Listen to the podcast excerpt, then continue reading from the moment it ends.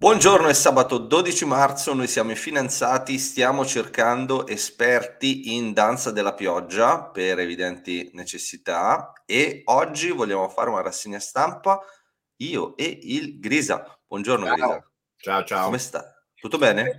Sì, solito. Posso fare un, subito una cosa colta? Prova. Sai, sai che Grisa è il nome del figlio di uno dei protagonisti di Anna Karenina o Karenina. Ah, non lo sapevo. E questa prendi e porta a casa. Bravo. Grazie. ti penso sempre, ti penso sempre. Bene Griso, rassegna stampa hai usato degli hashtag veramente scollegati tra loro, quindi sono proprio curioso di vedere qual è il trade union.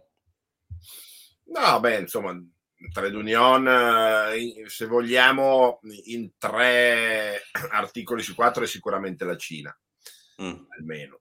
Ecco. Um, partirei da quello uh, degli effetti delle sanzioni combinate per ora soprattutto sulla carta alla Russia, ma dagli effetti diciamo delle controsanzioni o delle contromisure russe in risposta a, a, a queste sanzioni e sono anche queste sulla carta piuttosto severe se eh, avranno luogo completamente. Vabbè, la prima ne avevamo già parlato, siccome eh, le società, diciamo i paesi occidentali hanno imposto il blocco delle parti di ricambio degli aerei eh, Boeing Airbus e l'Aeroflot a molti Airbus, è probabile che se la cosa andrà avanti tra non molto molti aerei dell'Aeroflot saranno costretti a rimanere a terra per assenza di parti di ricambio, a meno di tornare ai vecchi sistemi dell'Unione Sovietica, delle cose incollate con lo scotch o abitate, diciamo modello Cuba. E in risposta a questo la Russia, come avevamo già detto, ha chiuso il proprio spazio aereo. Eh, ricordiamo che essendo la Russia gigant- una gigantesca parte del globo terrestre eh, non acquatico non è così banale come molti possono pensare non poter più attraversare la Russia per volare in certe parti del mondo e quindi sicuramente questa cosa imporrà allungamenti di volo, maggiori costi e potrebbe essere a sua volta efficace. L'altro grosso comparto che avrà sicuramente delle ricadute negative molto forti è quello dei fertilizzanti, anche qui ne avevamo già parlato. Eh, la Russia ha una grossa parte dell'export dei fertilizzanti sia in Europa sia negli Stati Uniti. Questa cosa comporterà per forza di cose problemi nel periodo della semina, ma anche del taglio di alcune di, di, questi prodotti, per esempio il grano che abbiamo già visto. Problemi per la Russia e quindi per gli importatori di grano? No, no, problemi per i produttori agricoli occidentali che non potranno più usare fertilizzanti che vengono dalla Russia in grande maggioranza, quindi saranno costretti a pagare molto di più i pochi fertilizzanti o comunque inferiore numero di fertilizzanti che si troveranno sul mercato, quindi ci saranno o ancora eh, rincari su molti prodotti agricoli o la soluzione che molti altri prendono, taglio della produzione no? per, per, risparmiare sui costi, un po' come fanno le aziende. Eh. E quindi comunque anche questa cosa protratta nel tempo avrà conseguenze importanti. Eh, poi ci sono dei settori molto meno conosciuti, eh, per esempio c'è eh, quello dei polimeri che diciamo nel comparto della chimica che si avvale del, dell'importazione di metanolo dalla Russia, anche questo è stato bloccato e quindi il settore sicuramente andrà in difficoltà. Ci sono poi eh, alcuni elementi delle famose terre rare, rare earth, che vengono usate, come sappiamo, in moltissimi prodotti, dagli smartphone addirittura ai, agli aerei da guerra e la Russia di alcuni di questi ha una forte produzione ed export e quindi anche qui verranno probabilmente a mancare eh, e quindi eh, avremo eh, dei, dei, forti rallentamenti. E l'ultimo settore, anche questo poco conosciuto, è quello sempre dell'elettronica, eh, dove c'è questo eh, substrato di zaffiro, insomma, ovviamente non mi chiedere cosa sia, dove la Russia ha l'80% della, della export nel mondo di questo, di questo componente che viene usato nella microelettronica, nel microchip, nei computer e quindi per come sono oggi le catene di produzione, come abbiamo già detto tante volte, le catene di valore, eh, chiaramente se tu devi consegnare uno smartphone e non ti consegnano il vetro, lo smartphone non lo puoi consegnare anche se è finito nel suo 90%, no? e, e quindi nella maggior parte dei prodotti che noi compriamo, avendo dislocato catene di produzione o eh, importando alcuni prodotti come questi che abbiamo elencato, eh, è chiaro che il rischio è, come abbiamo visto per esempio nel mondo delle automobili per i microchip, di non riuscire a produrre eh, molti, molte parti, molte componenti e quindi ancora si potrebbe protrarre questo, questa fase di inflazione legata a una carenza di offerta e non tanto a una fiammata della domanda. Allora, innanzitutto, scusa Grisa, ma grazie a Maurizio Meloncelli per il like, è sempre il cuore. È, si, un, si grosso, è un, grosso, fan. Eh, ormai, ormai sì, tra i leader. Anche, scusa, interista, anche interista, eh, voglio eh, questo è un problema. È questo è un problema importante. Questo è un problema. Comunque, per, per, riassumere, facciamo che io sono l'Europa, tu sei la Russia, io ti sanziono, ti crea un problema ma mi sto creando un problema anche a me, giusto? Questo mi stai dicendo. Beh, chiaro, chiaro. E, e qui insomma il discorso sarà a, a chi cede prima, no? il famoso chicken game americano, quindi il, chi, chi, abbassa per primo. E, se vogliamo, come ho detto tante volte, la Russia che ha un PIL più piccolo di quello dell'Italia, che ha un'economia basata quasi esclusivamente sull'esportazione di materie prime non lavorate, quindi poca industria, un, un, quindi un'economia poco sviluppata, a rigor di logica dovrebbe essere la prima a risentire pesantemente di questa situazione. Va detto, Però quelli sono russi, ricordiamoci che sono russi. Ma non è tanto il fatto dei russi, il fatto che nella, storicamente le sanzioni non hanno mai avuto gli effetti che si prefiggevano, cioè che sarebbero quelli di spingere la popolazione impoverita a rovesciare il governo contro cui si sta combattendo, in parole molto mm. povere. Ecco, non è mai successo. Non è successo con le sanzioni contro l'Italia di Mussolini, non è successo contro l'Iran degli Ayatollah, non è successo contro l'Iraq di Saddam Hussein. Questo perché eh, se c'è un governo forte, dittatoriale, tiene eh, ovviamente i cordoni molto stretti, controllo molto feroce, e molto spesso, anzi, la popolazione si ricompatta per necessità eh, dietro il proprio leader e, e, la propria, la famosa Santa Madre Russia in questo caso. Quindi, Mi ricorda un po' l'Inter di Murigno. quindi è discutibile. Però effettivamente, quantomeno secondo me, sul uh, proseguimento a oltranza di una guerra sanguinosa, dispendiosa e molto costosa, come abbiamo detto tante volte, effettivamente le sanzioni potrebbero essere efficaci. Sul fatto che spingano i russi a fare la rivoluzione contro Putin, no. Ecco. Ok, ok. Poi senti, scusa, hai messo tra gli hashtag BlackRock. Sì. Non vorrei farti saltare la scaletta, però vorrei capire...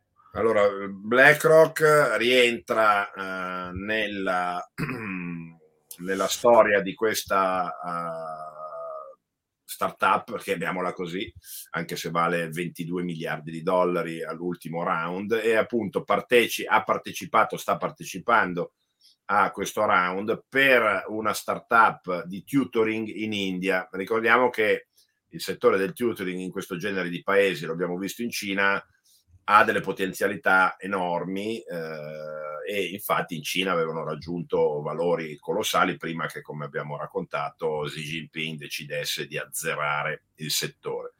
Questa startup si chiama Biu o Biju, eh, che è il nome di battesimo di questo Ravendran, che è il fondatore, e eh, diciamo diversamente da molte altre storie di startup che sentiamo, partecipa attivamente a quest'ultimo round di 800 milioni di dollari con ben 400 milioni di dollari suoi. Quindi vuol dire che il, il signore crede nella sua venture, mettiamola così. Uh-huh.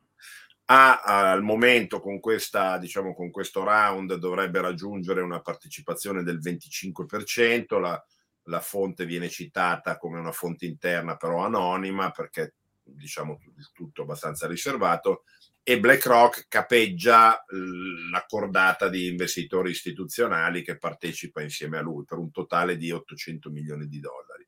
Mm. Eh, la valutazione quindi è di mh, tra i 21 e i 22 miliardi. Quello che è interessante è che sembra che sia molto bollente, molto hot questa società perché abbiamo questo round che è già sostanzialmente già chiuso.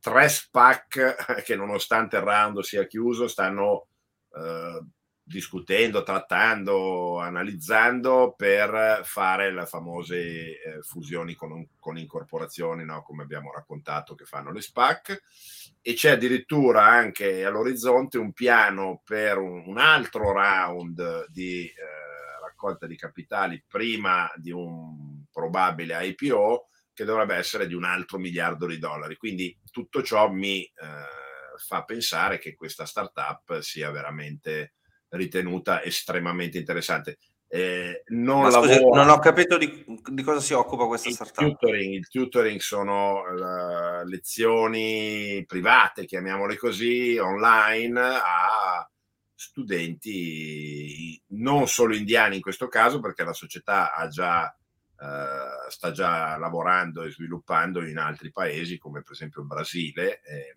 e quindi eh, diciamo che n- non è solo il miliardo e 300 mila dei 300 milioni di indiani il suo bacino potenziale, ma è ben più ampio. Ricordiamo che l'India è uno dei pochi paesi che ha ancora una demografia positiva, quindi indubbiamente il bacino uh, a cui si rivolge una società di tutoring è estremamente ampio.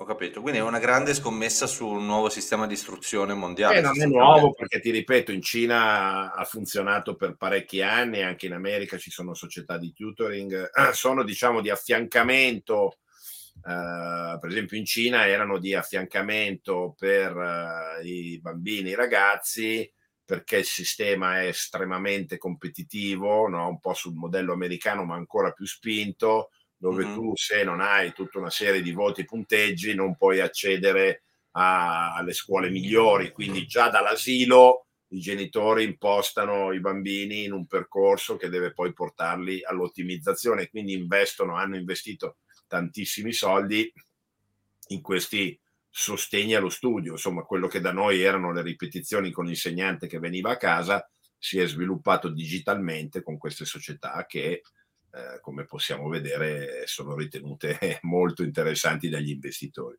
Mm-hmm. Poi passiamo invece al ruolo che avrà quasi sicuramente la Cina, eh, cogliendo l'opportunità che si sta manifestando con l'uscita, oltre alle sanzioni, c'è anche l'uscita di maggior parte delle società occidentali dalla Russia e soprattutto nell'ambito delle materie prime, dell'energia, gas, petrolio.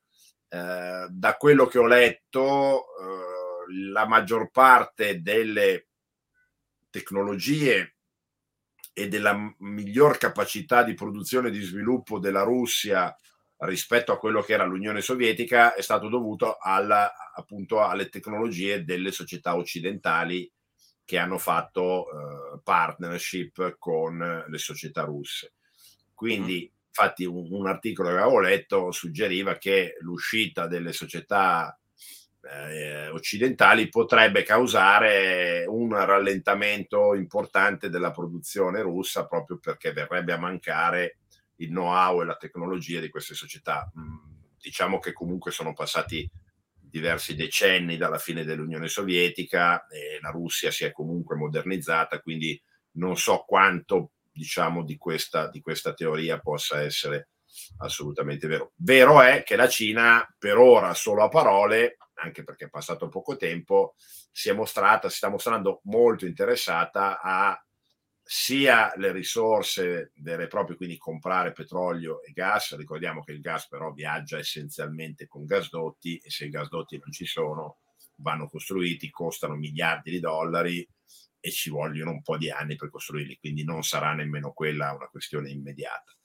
E eh, però le, aziende cinesi estremamente ricche potrebbero eh, diciamo svolgere un po' quel ruolo di supplenza di alcune società occidentali nelle partnership eh, sulle materie prime. Quindi questo è diciamo un punto che si svilupperà e che potrebbe essere interessante. Sempre c'è un'occasione di espansione per le, le, società cinesi nel mercato. Sì, ri- ricordiamo che i russi comunque mh, non sono lo Sri Lanka e sanno benissimo che eh, i cinesi non fanno nulla per beneficenza e sono poi invece estremamente, eh, diciamo, severi, vogliamo usare un termine così un po' neutrale eh, nelle loro trattative, nei loro bisogni. Quindi il rischio per la Russia è di cadere in mani ben più pericolose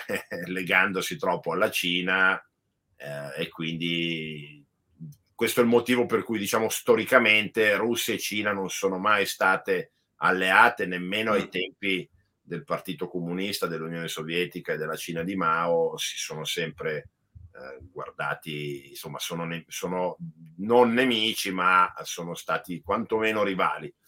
E oggi Comunque, la... scusa, un saluto ai nostri amici dallo Sri Lanka, eh? perché tu hai detto...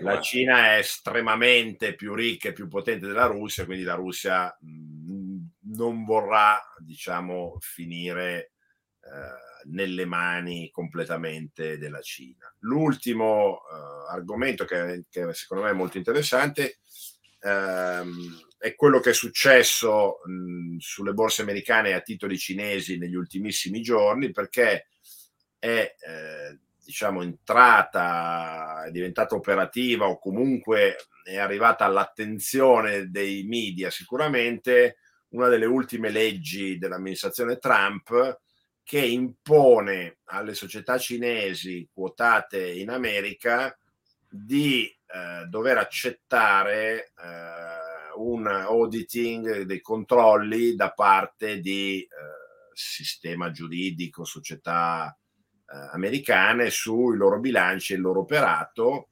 Se questo non verrà fatto per eh, tre bilanci, la pena è il delisting dalle borse statunitensi e cinque di queste circa 200 società cinesi che sono ancora quotate in America sono vicine a non aver ottemperato a questa normativa e quindi a rischiare il delisting. Sono per la maggior parte società di biotecnologia che, come abbiamo detto, sono tra i settori che la Cina tiene più eh, caldi e più, diciamo, protetti.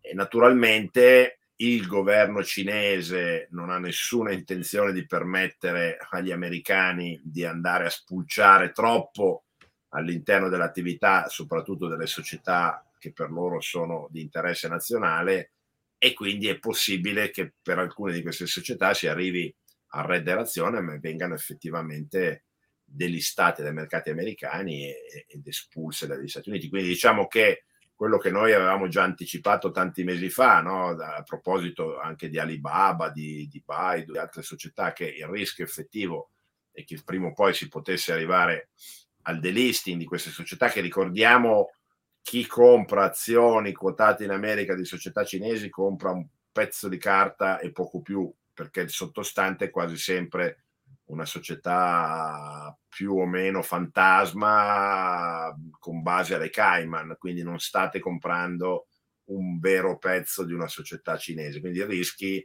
sono molto alti da entrambe le parti. Per i cinesi di perdere una grossa fonte di finanziamento e di no, marketing, immagine, poter essere conosciuti nel resto del mondo essendo quotati in America, e per gli investitori invece occidentali ovviamente il rischio di perdere tutto. Scusa Grisa, ma queste informazioni secondo te sono già apprezzate o no?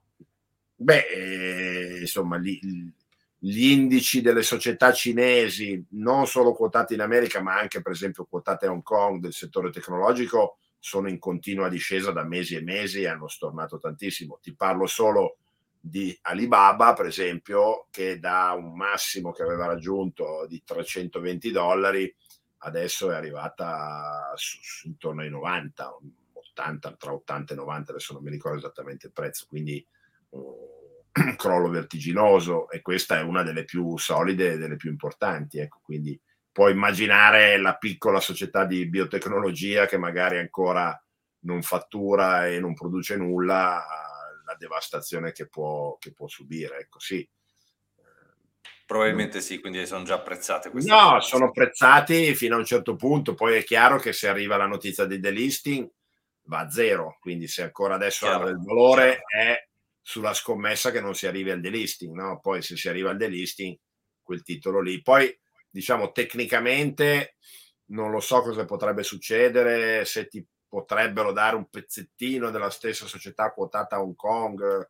Mm, ho letto qualcosa, ma non, non, è molto chiaro perché così non è mai successo. Ecco. Quindi diciamo comunque il nostro consiglio è, è di evitare, evitare di speculare su questo genere di società in questa fase storica, anche perché, come abbiamo già detto, geopoliticamente Stati Uniti e Cina vanno verso un allargamento sempre maggiore del, del, di quello che li separa, no? anche se non vogliamo immaginare che arrivino a combattere nel breve o medio periodo, però di sicuro le, non si riavvicineranno, mettiamola così. Ho capito, sembra che Serenella abbia apprezzato quello che hai detto mettendo un bel like, e... però purtroppo, purtroppo noi staremo ancora ore a disquisire, ma è finita la rassegna stampa di oggi e penso che ci possiamo salutare e riaggiornare eh, alla prossima puntata. Bravo, grazie. Grazie a te Grisa, grazie ciao. a tutti voi. Ciao fidanzati nel mondo, soprattutto nello Sri Lanka. Ciao ciao. ciao. ciao ciao.